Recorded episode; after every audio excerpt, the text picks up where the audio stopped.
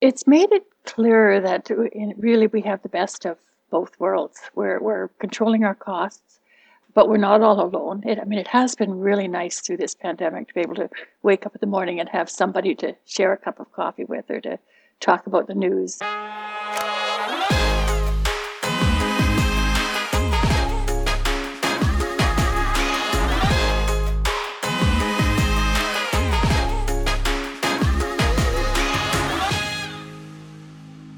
My name is Valerie Navarrete, and welcome to Life Without Us, a podcast that shares stories about living in and nourishing community to inspire more of us to have more of us in our lives. On today's episode, we're talking about aging in place, a subject that desperately needs new perspective and transformative change, and we have the perfect guest with whom to explore both of those angles.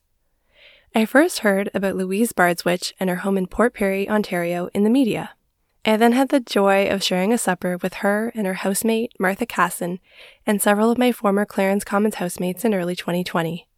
Regrettably, I had to miss out on a trip several of them took to visit Louise and Martha and the other so-called Golden Girls of Port Perry a couple of months later. Getting out to see their home remains a future goal, and in the meantime, I was delighted when Louise said yes to being a guest on the podcast. Louise doesn't feel a strong affinity for the title community builder. But as you hear us talk about the community she and her housemates built in their quest to maintain independence in their senior years, and the number of connections she's made since then, responding to a growing number of people's interest in their model, you'll understand why I feel the title fits. Our conversation covers a range of topics, including the many ways the pandemic in Canada has been uniquely hard for seniors.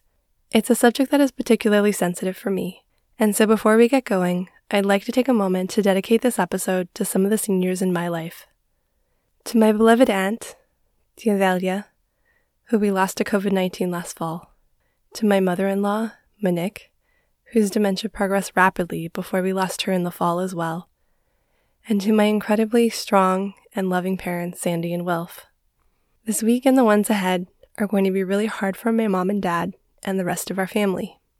Thank you to everyone who already has us in your thoughts, and thanks also for those listening right now, who I know will wish us well now that you know we need your support. The Life Without Us pod will be going on hiatus for a few weeks after today's episode. We'll be back on a Tuesday in May with new episodes. We just don't know which one yet. Look for updates on our Instagram and online at Life Without Us pod soon. If you enjoy hearing Louise's story, please share it with your community, and as always, your subscriptions, ratings, and reviews are deeply appreciated. Louise doesn't have any social media handles for you to check out, but if you want to learn more about her and her home, you can check out the website she and her housemate set up at golden girls port perry dot c a. As always, this and other show references can be found in the show notes. And Louise's and my conversation starts with her giving us all a math lesson about the cost of living solo in your senior years. Let's divide into it.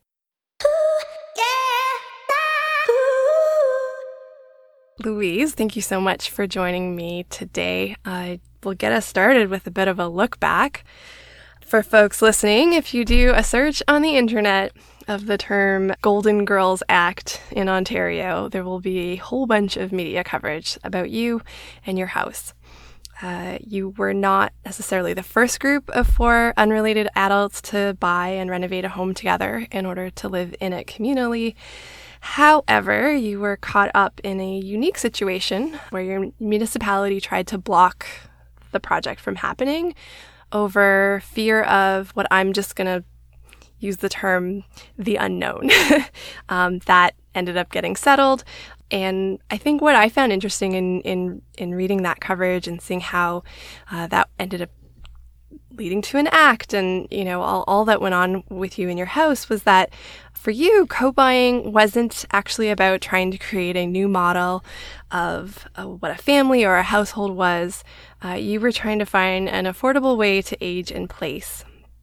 And I'm just wondering, Louise, if you can share a little bit of the math you were doing back at the time when this all started for you. Uh, and you decided to co-buy a home with three other women in Port Perry, Ontario. Sure, I could do that. What really got me going on this was when my mother moved to a retirement home in Port Perry. She had been in one up in Sudbury and was relocating to be a bit closer to me. And so I was doing the research on various options. And um, went in and, and looked at, you know, what the costs were. And one of the questions that I asked uh, in, in both of the local homes was, can you show me what your rates were for the past five years so that I could see how much they increased annually? And both of them were going up at a rate of three percent a year. Well, I, I have a math background, so that immediately got me thinking, and I kind of took the current cost and worked it out to look at it, what it would be at the point where I thought I would need a retirement home. And it became pretty clear that that wasn't going to be in my future. I just didn't have that kind of money. Um, I mean, I guess anybody has the money if you're sure you're going to go in there and die within four years, but I, it wasn't my plan. So if I lived as long as my mother did, I, I certainly couldn't be looking at a retirement home. So that was the first thing. Um, and and then as I started looking at other alternatives, um, I mean, certainly, you know, I could move in with my kids and they were willing to take me, but I'd, I'd rather continue to get along with them. So that was really not a, not a great option. I don't think I would want to do that to them. And um, so a friend, Martha uh, Casson, and I were kind of exploring this, both of us at the same time, because we were similar ages and mothers in similar uh, situations. And as we talked it through, um, it became clear that probably our best bet would be to actually share expenses. And as many people as we could share it with, the lower the cost would be. But we, you know, we didn't want to end up in something that was going to feel like a mini retirement home. So uh, as we kind of worked it out, it looked like four or five, maybe six people max would give you some really, really good cost savings. So that's kind of where it all came from. Thanks for sharing. And uh, have the costs worked out as you imagined? Is it is it feeling like a good plan in that respect? Absolutely. As as it turned out, we ended up with four in our home.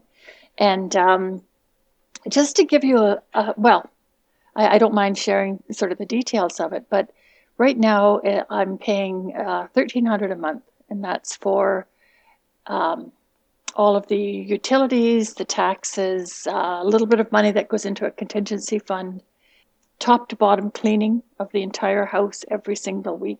Doesn't include groceries, that's that's in addition. But thirteen hundred dollars was actually what it was costing me about five years ago to run my own home. Uh, exclusive of, of groceries. And I know that because I ran a business at that point, so I was tracking it.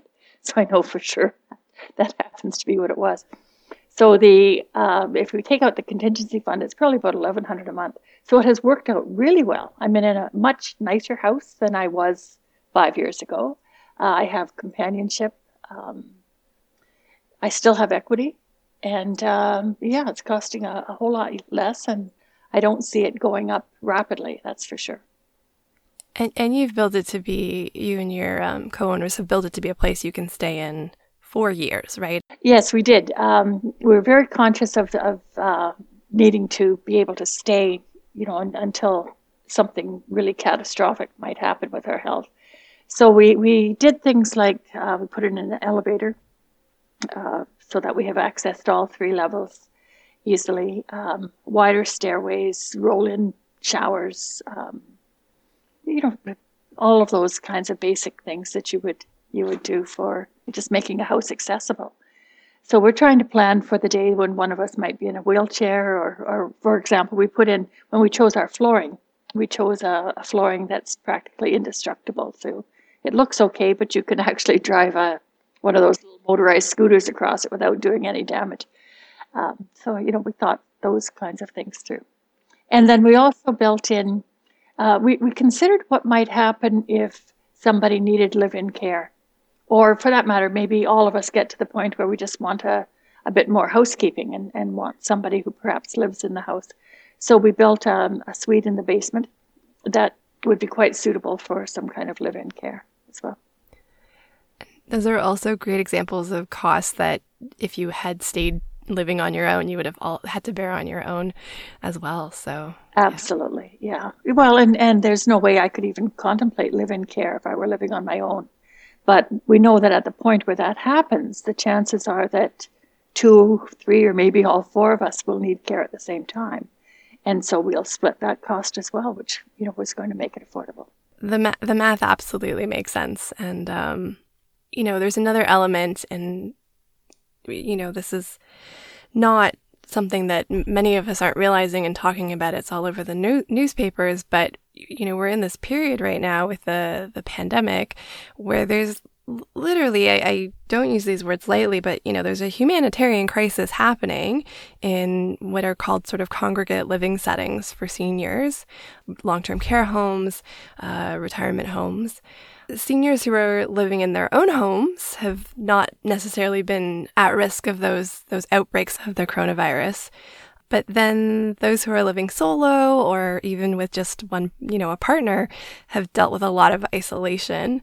Uh, so I feel like you had your eyes on the need for more options for what it means to live well as a senior long before all this was happening. I'm sure this was never on, you know, in your imagination or anyone else's, this current this current crisis. But but nonetheless, you know, you had your eyes on the need for alternatives.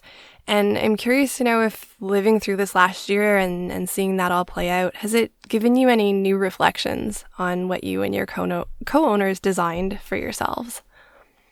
It's it's made it clearer that really we have the best of both worlds. We're, we're controlling our costs, but we're not all alone. It, I mean, it has been really nice through this pandemic to be able to wake up in the morning and have somebody to share a cup of coffee with or to talk about the news and, you know, th- those sorts of things, or, you know, to get all indignant. We have our our our little morning rants about this and that and the other thing. Um, so so that's been really nice.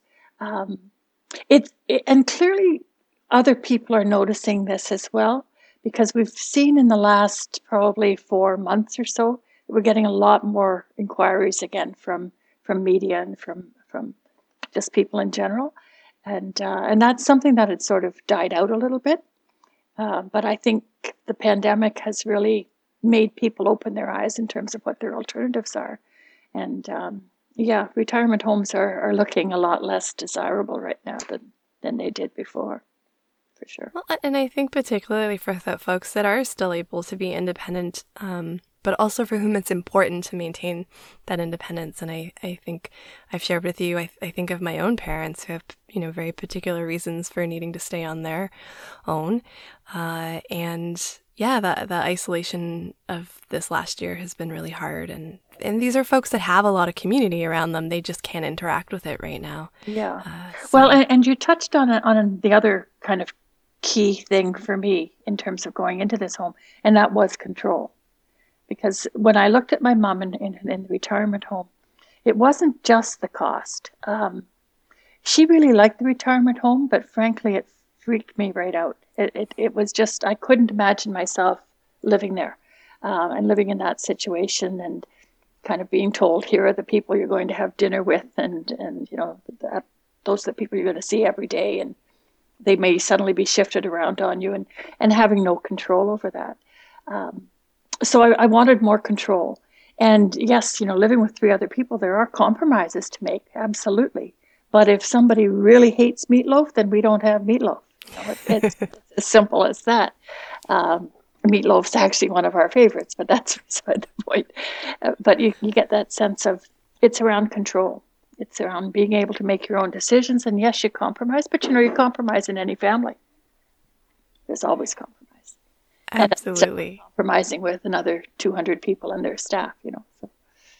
Right. It's about finding the right scale for you. And um, I imagine something, too, about the the depth of relationship and connection that you can have with a smaller group, you know, versus trying to do that in a large, you know, two hundred person setting where there's this administrative kind of backbone that you need to contend with. But I mean, and you worked in higher education, so you know what administrative backbone comes with. Yes. Yeah. Yeah. No, I, you you have a very good point there. Yeah. Louise, when I reached out to you about doing this podcast and I shared that it was about, you know, the, the value of living in a nourishing community, you had to pause before saying yes. Um, for you, a sense of community, as you've shared, has been a bonus, but it wasn't a driving motivator. At the same time, you know, you've talked about the enjoyment that you get from um, having people to come home to, and uh, you you actually you speak really fondly of folks in your life who have built a lot of community around them. And the example of your sister, I believe, in in Coburg, who bonded with some fellow condo residents after they navigated a bad builder together, was one that I really loved hearing about. And I would also say you're a key connector of those in Ontario uh, who are passionate about alternative housing options for folks of, of all stages and, and ages in, in life. Uh, so you strike me as one of those people who is not in it for community, but you are, in fact, an incredible builder of community. And I wonder, how does it make you feel to hear that? I don't know that, that that's, uh, that's probably more happenstance than anything. Yeah, you know, it, we, I think we, we've set up um, a model that works for lots of people, but, but that, that wasn't our sole motivation, that's that's for sure. Um, it, it's just happened to work out that way.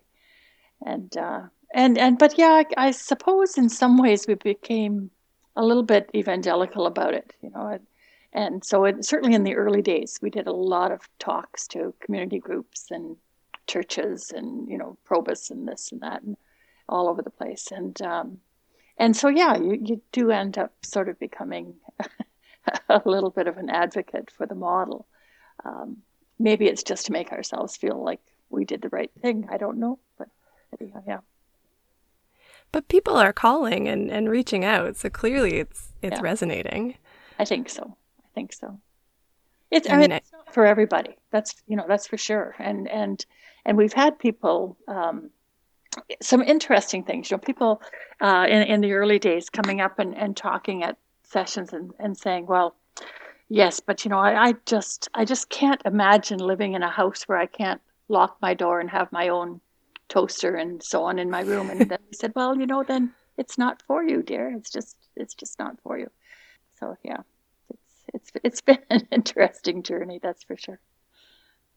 Do you think as it gets more popular and more people hear about it, and, and as we go through this this absolutely necessary reimagining of of how people live uh, in their older years, do you see this becoming for more people? Do you think there's something that'll help more people get over the, the toaster and where it needs to go? And I say that as somebody who had to have long conversations about where I needed the toaster to be when I lived in my co-house. Yeah. Um, frankly, I, I think the, the big change might be the pandemic. Um, and, and I think with with people seeing what has happened in, in uh, long-term care, um, I, I, I'm hoping that people are maybe waking up to the idea that they do need to plan for their age. They they need to plan for, for what's going to happen when they get older. And, you know, when we talk to uh, to church groups, for example, um, very often, uh, you know, people will say, well, yeah, but I'm I'm living with my husband right now and everything's fine, and I don't know why we wouldn't just carry on that way. Well, honey, like, give your head a shake. You, look at the statistics. The chances of one of you being alone is huge. And and you need to plan that out. And and when people people who have difficulty with our model, it's usually around the idea of uh, living with strangers, because you know we, we were relative strangers who moved in together. I mean, Martha and I were friends, but um, the others, you know, we kind of met them along the way, and that kind of freaks people out. And I can understand that.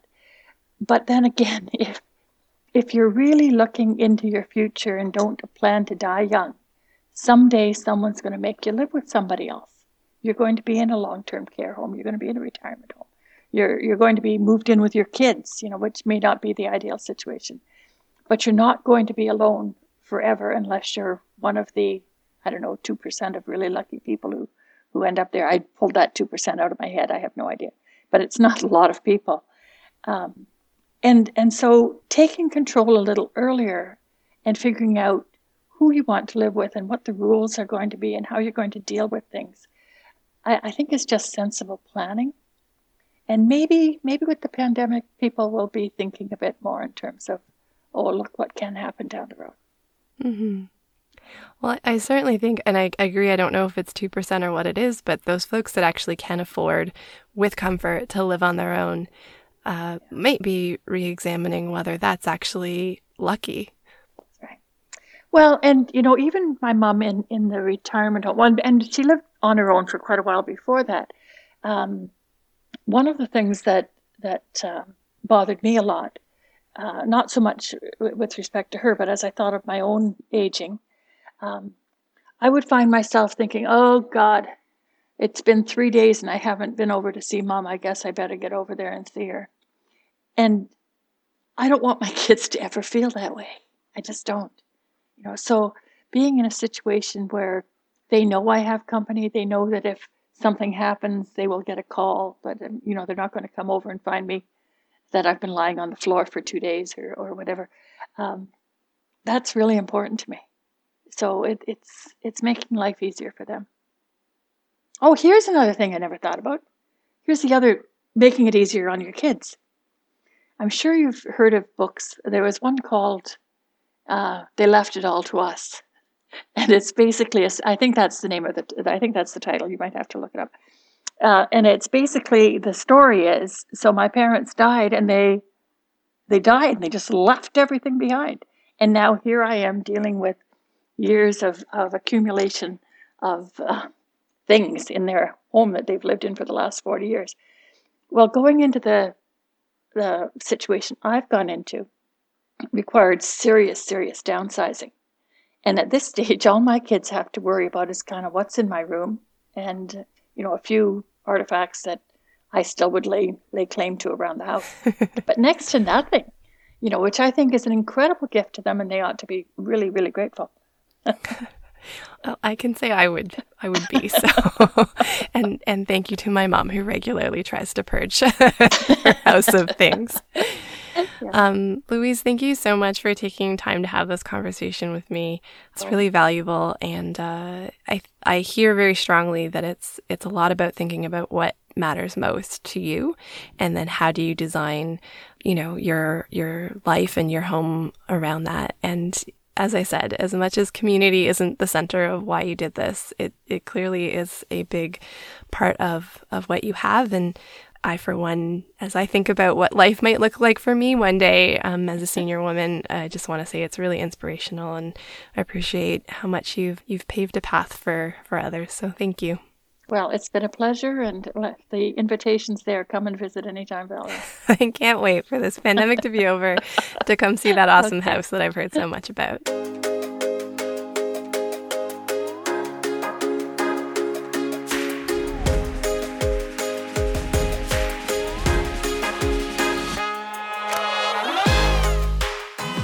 Thanks for tuning in to Life Without Us.